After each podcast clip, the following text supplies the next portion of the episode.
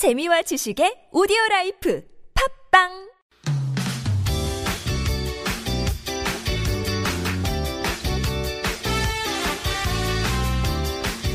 빅데이터를 통해 세상 돌아가는 이야기 한번 살펴볼까요? 빅데이터 세상.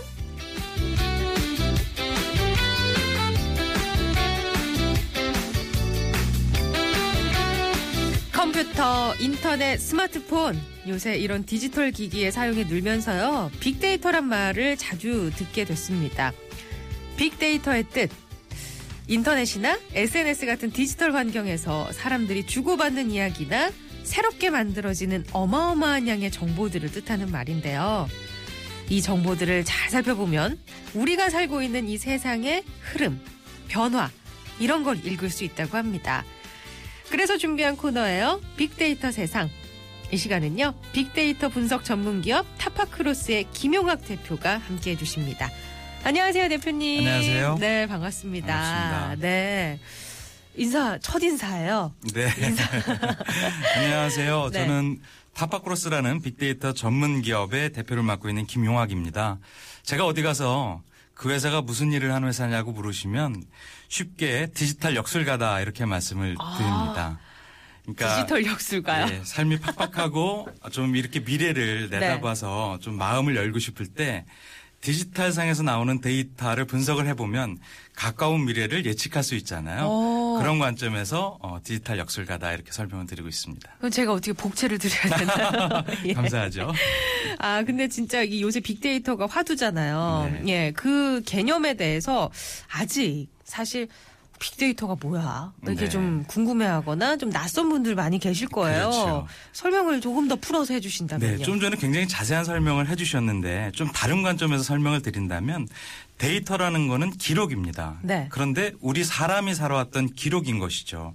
예전에는 이 데이터가 각자의 마음 속에 있기도 했고 활자로 뭐 역사책이라든지 그렇죠. 아니면 뭐 어, 유산 형태로 남겨져 네. 있기도 했는데 이런 걸들이 디지털 세상에 오면서 뭐 SNS라든지 온라인을 통해서 그 양이 굉장히 폭증하게 됐고 그게 실시간으로 쏟아지게 된 것이죠. 네, 네. 근데 이거를 잘 가공을 하면 우리가 일상생활을 어떻게 보내고 있는지의 패턴들을 분석할 수가 있어서 이거 이제 쉽게 life log라고 얘기를 하는데 음. 네. life log라는 걸 분석을 하게 되면 그것이 산업이나 브랜드나 네. 소비나 음. 아니면 뭐 교육이나 육아나 이런 다양한 일상생활에 어떤 영향을 끼치고 있거나 네, 네. 어떤 모습으로 우리가 살고 있는지를 살펴볼 수가 있게 되는 것이죠. 아, 그래요. 더 나아가서는 사람이 스스로 인지하고 있지 못하는 어, 숨겨진 욕망까지도 살펴볼 수 있는 게 바로 빅데이터입니다. 그래요. 예, 그냥 단순히 떠다니는 정보가 아니라 네. 그 정보로 뭔가를 의미를 찾고 그러는 그렇- 거네요. 그렇습니다. 예. 좋은 말씀을 주셨어요. 의미를 찾는 일이죠. 네. 자, 그럼 오늘 그 의미를 찾는 일 주제를 갖고 오셨다고 들었는데 네. 어떤 거를 좀 우리가 의미를 찾아볼까요? 혹시 최근에 도심에 나가셔서 한복을 입고 있는 젊은 친구들을 보신 기억이 있나요?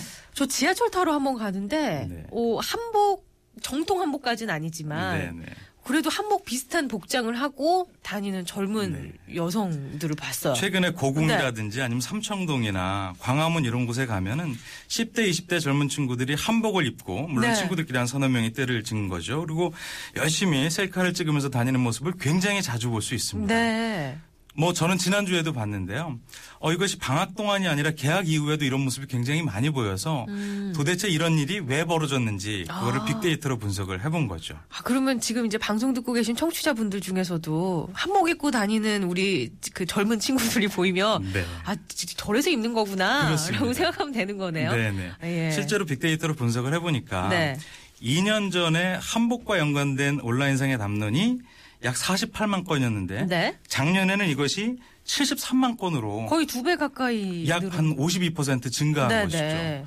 이게 벌써 데이터만 분석을 해도 양적 증가가 확인이 네, 되고 네. 있는 것이죠. 음. 그래서 그 내용을 살펴보니까 요즘 10대, 20대 젊은 분들한테는 한복을 입고 인증샷을 찍는 것이 네. 하나의 놀이문화다라는 것을 살펴볼 수가 있었어요. 아, 문화로 자리 잡았다. 네, 저희가 예전에는 어디 맛있는 맛집이나 해외여행 가서 레스토랑 가갖고 음식 인증샷 나오면 찍잖아요. 인증샷 찍는 거 네. 바로 우리나라 사람이라고 알고 그렇죠. 있듯이 근데 이것이 하나의 놀이 문화처럼 요즘 선풍적인 인기를 끌고 있는 거죠. 음. 그럼 그 현상은 우리가 이제 규명을 할 수 있는데 그 이유가 뭔가를 살펴봐야 그러니까. 되는 거겠죠. 아니 사실 이제 한복이라는 그 옷이 우리나라의 고유의 옷이 명절이나 뭐 옛것을 좀 찾거나 뭐 결혼식 이럴 때 사실 입는 옷으로 알려졌는데 맞습니다. 좀 어, 특별한 날 입거나 그렇죠. 아니면 입으면 좀 불편하거나 음. 아니면 입으려고 하면은 비용이 많이 들거나 그렇죠. 이런 어려움이 있었는데 네. 이제 놀이, 놀이문화처럼 하는 거예요. 그럼 이 어떤 관점으로 이걸 좀 그러니까 해석해 어떤? 놀이문화냐 하면 네. 일명 셀피라고 하는 것이죠. 음. 셀카를 찍어서 자신이 갖고 있는 SNS에 그 인증샷을 올리는, 올리는 거. 것이.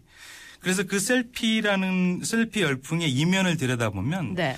심리학적으로 풀어보면 사람은 일반 동물하고 달리 자의식이라는 게 있게 되거든요. 그러니까 환경에 순응하지만 환경 속에서 나를 별도로 생각을 해서 환경을 통제하고자 하는 의식들이 갖고 있어요. 음. 네. 또 다르게 말씀드리면 나는 어떻게 살아야 되는가 혹은 나는 다른 사람들한테 어떻게 살고 있는 것처럼 보여줘야 되는가. 이게 이제 흔히 인정 욕구라고 하는 것인데요.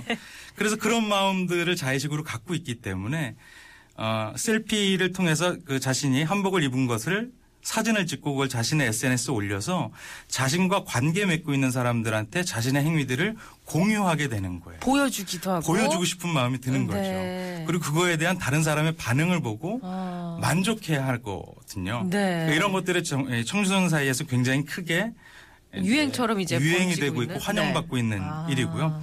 또 다른 관점에서는 예. 포항에 가면은 그 역사 체험 거리가 있다고 해요. 음. 이게 이제 근대 문화를 체험할 수 있는 것인데 거기가 이제 예전에 일본인이 많이 살았고, 맞습니다. 예, 일본 가옥들이 많았던, 그렇죠. 래서 이제 근대 문화 역사 거리로 지정된 맞습니다. 그곳인 거죠. 예. 그런데 거기서 네. 많은 사람들이 한복을 입는 것이 아니라 기모노를 입는다고 해요. 어, 그래요? 물론 이제 일제 어, 그 시대에 네. 근대 문화를 체험하려고 해서 그럴 수는 있겠지만 음. 그것이 별로 좋게 느껴지지 않으니까 네. 음. 온라인상에서 우리 전통 복식을 입자라는 자발적인 여론이 나오고 그것 때문에 갑작스럽게 한복 입는 것이 증가되는 케이스가 있었고요. 이건 진짜 어떻게 보면 그 기모노를 입는다는 건 네. 요새 좀 위안부 문제도 있고 여러 가지가 그렇습니다. 훨씬 더 민감한 문제죠. 네네. 네. 그래서 이제 한복을 우리가 입어서 좀 네. 우리가 우리 스스로의 아름다움을 찾아야겠다. 그렇습니다. 예. 그리고 세 번째는 이러한 그 열풍이나 욕망이 있는데 불구하고 한복을 구하기가 어렵다면 이런 현상이 일어나지 않았을 텐데 네. 지금은 한복 대여점이 눈에 띄게 굉장히 많아졌습니다. 맞아요. 그러니까 얼마 전에는 어, 국내를 찾고 있는 외국인 관광객들이 한복을 체험하기 위해서 부분적으로 이제 한복 대여점이 있었는데 이제는 어디서나 굉장히 저렴하게 그리고 음. 좀 현대식으로 재해석한 한복을 입을 수가 있게 된 것이에요. 네. 그래서 실제로 빅데이터를 분석을 해보면 예. 연관어 가장 높은 순위로 한복 대여라는 키워드가 분석이 되곤 합니다. 예. 그러니까 이제 한복을 쉽게 구할 수 있는 사회적 인프라도 구성이 된 것이죠. 네. 그래서 한복 입 기 열풍이 예. 예, 많아졌다라고 볼 수가 있는 그렇죠. 거죠. 그리고 이제 뭐 이건 조금 살짝 이제 뭐 서양 복식은 사이즈가 좀 명확하잖아요. 그렇죠. 네, 한복은 그냥 네. 사실 예 그런 면에서 좀 감춰지죠. 자유롭지 않나. 네. 근데 그 실제로 어, 온라인상에 나와 있는 후기를 읽어보면 예.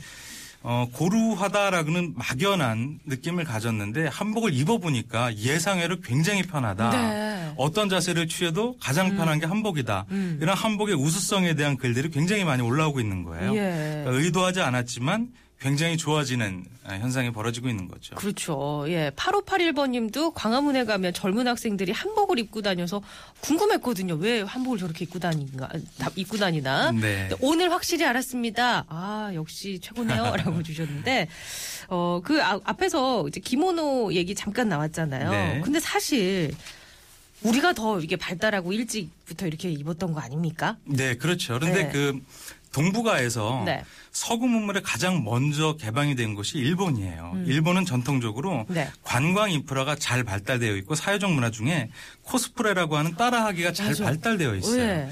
그런데 일본의 그런 코스프레 문화와 우리나라 국민들이 한복 입기는 좀 다른 맥락에서 살펴봐야 되는데요. 네. 한복 입기는 나 자신이 특별한 주인공이 되고 싶다는 욕망에서 발현이 된 것이거든요. 그러니까 일본하고는 좀 다른 케이스로 시작이 되었다고 보는 음. 아까 것이 얘기한 맞는 그것 같아요. 자의식을 발현하기 위해서. 그렇습니다.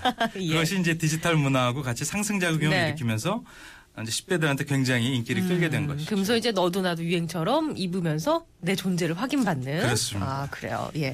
자, 오늘은 빅데이터 세상 한복에 대해서, 요새 한복 열풍에 대해서 좀 어, 빅데이터 관점에서 살펴보고 있는데요.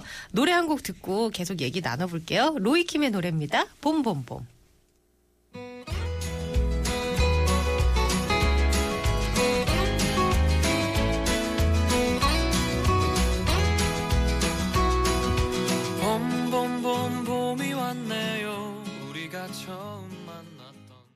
네, 한복 입기 열풍에 대해서 얘기 나눠보고 있는데요. 대표님, 그러면요, 이 셀피 현상 때문에 한복 입기 열풍이 왔다. 이렇게만 우리가 해석할 수 있는 아니요, 걸까요? 다른 여러 가지 이유가 있는데요. 네. 어, 데이터 분석을 해보면 사극 제목이 눈에 띄게 올라와요. 최근에 육- 이제 육룡이 나르샤. 육룡이 나르샤 굉장히 예. 인기 드라마인데 예. 좀 저희가 잘 알고 있는 옛날 사극 그러면 어떤 게 있을까요? 메야 했던 뭐, 그 사극. 네. 네. 예, 장옥정이었나요? 뭐 가- 잘- 갑자기 생각이 네. 안 나네. 예. 뭐 혹은 허준 같은 네, 네, 국민 맞아요. 사극들 보면 그 시대의 사극의 한복과 최근 나오는 인기 사극의 한복이 굉장히 다른 거를 보실 수가 있어요. 어, 한복의 전통미를 네. 살리면서도 현대미가 많이 가미되어 있는 세련돼졌어요. 세련됐습니다. 네, 색채라든지 맞아요. 그, 런 것들을 보고 예쁘다고 하는 감성들이 소비자들한테 굉장히 많이 일어나고 있는 거죠. 그래서 음. 네네. 아 저런 한복이라면 내가 한번 입어봐도 좋겠다는 생각들을 하게 되는 예. 거예요. 그래서 데이터로도 이제 그런 것들이 나오고 또 재밌는 키워드 중에 하나가 박근혜 대통령이 언급이 되고 있어요. 어. 그리고 같이 연관된 연관어를 보니까 네. 움직이는 한복 전도사라는 얘기가 나와요. 아하. 그러니까 최근에 이제 외- 외교 활동 그쵸. 자주 하시면서 예, 나가서 예. 의전 행사에서 음. 한복을 입은 것들이 언론을 통해서 많이 비춰졌는데 네네. 그것에 대한 좋은 평판들이 많이 나오는 아, 거죠. 그래요. 그래서 기존의 한복에 대한 인식들을 바꿔놓을 수 있는 사례들이 많이 노출이 되다 예. 보니까 한복을 입고 싶어하는 마음들이 생겨나는 것이죠. 그러면은 이제 앞으로 이 한복의 위상 어떻게 달라질지 이것도 혹시 예측이 되나요? 빅데이터로? 네, 실제로 아까 잠깐 소개시켜 드렸던 것처럼 네. 한복을 입고 난 후기들을 보면 한복이 이래서 좋다 저래서 좋다라고 하는 인식이 굉장히 많이 바뀌어진 것을 살펴볼 수 있고요. 네. 예전에 별로 안 좋았던 사례이긴 하지만 국내 대표적인 호텔 식당에 에, 예. 한복을 입고 들어갔는데 입장이 거부당한 맞아요. 사건이 있었어요. 예, 왜냐하면 예. 어, 글로벌한 문화를 지켜야 될 음. 곳에서 너무 이제 그 한국적인 네. 이런 특성이 어울리지 않는다라 그래서 이제 거부가 됐고 그것이 SNS상에서 완전 그 논란이 많이 됐었어요 인터넷상에서. 네, 여론의 뭇매를. 맞았었죠. 그런데 이렇게 한복에 대해서 좋은 경험을 한 사람들이 늘어나게 되면 자연스럽게 음. 우리의 것이 좋은 것이다라는 신토불이가 더 다시 한번 remind 될 수 있는 그렇죠. 상황이 되는 것이죠. 그 사람들끼리 공유하는 게 우리나라 거니까 네. 예, 더 쉽게 그런- 공유가 되고 그런데- 더 멀리 퍼지고. 네, 우리나라 의복의 우수성을 생각하는 것이 기존의 좀 9세대가 아니라 10대, 20대 네. 지금 젊은 분들이 그렇게 생각한다는 음. 거예요. 그래서 이런 분들이 기성세대가 되면 우리나라 어, 전통 복식에 대한 위상이 지금하고는 크게 달라질 것이라고 볼 수가 있는 거죠. 예, 알겠습니다.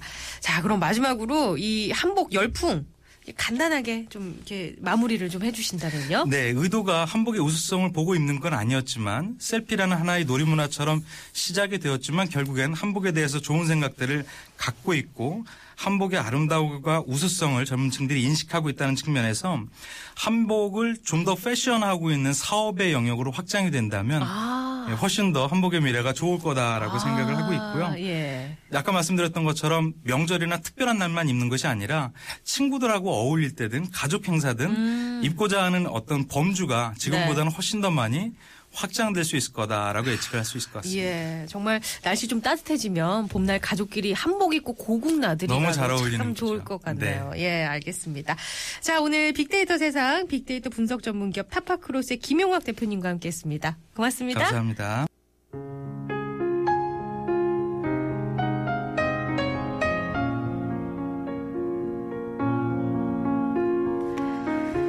여러분은 혹시 남에게 말 못할 나만이 알고 있는 잘못이 있다면 어떻게 하시겠어요?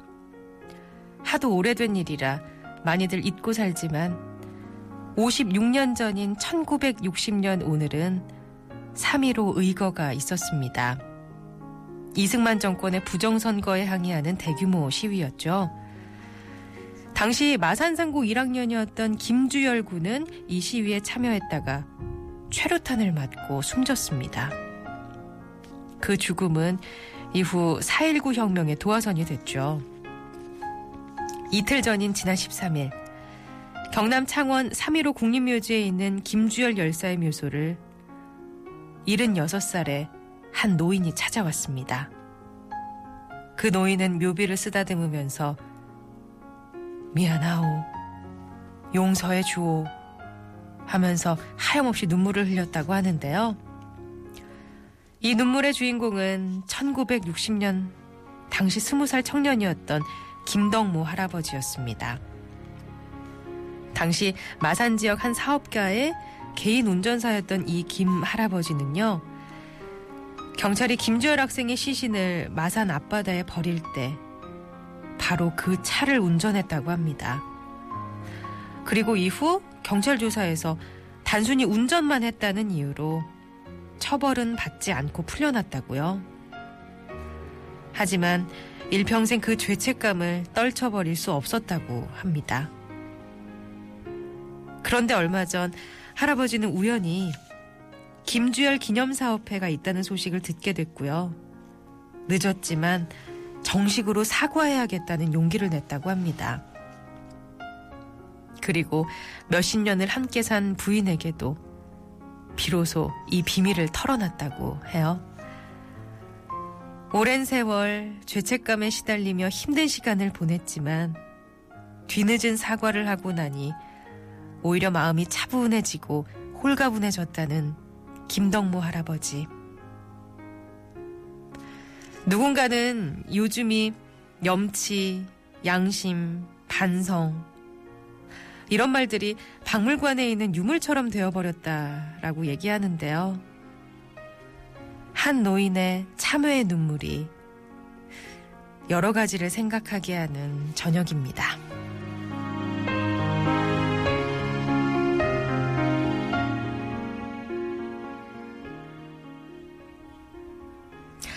네, 라디오 와이파이 오늘은 여기까지입니다. 끝곡으로 시인과 촌장의 좋은 나라 남겨드리고요. 내일 다시 올게요. 편안한 밤 되세요. 고맙습니다.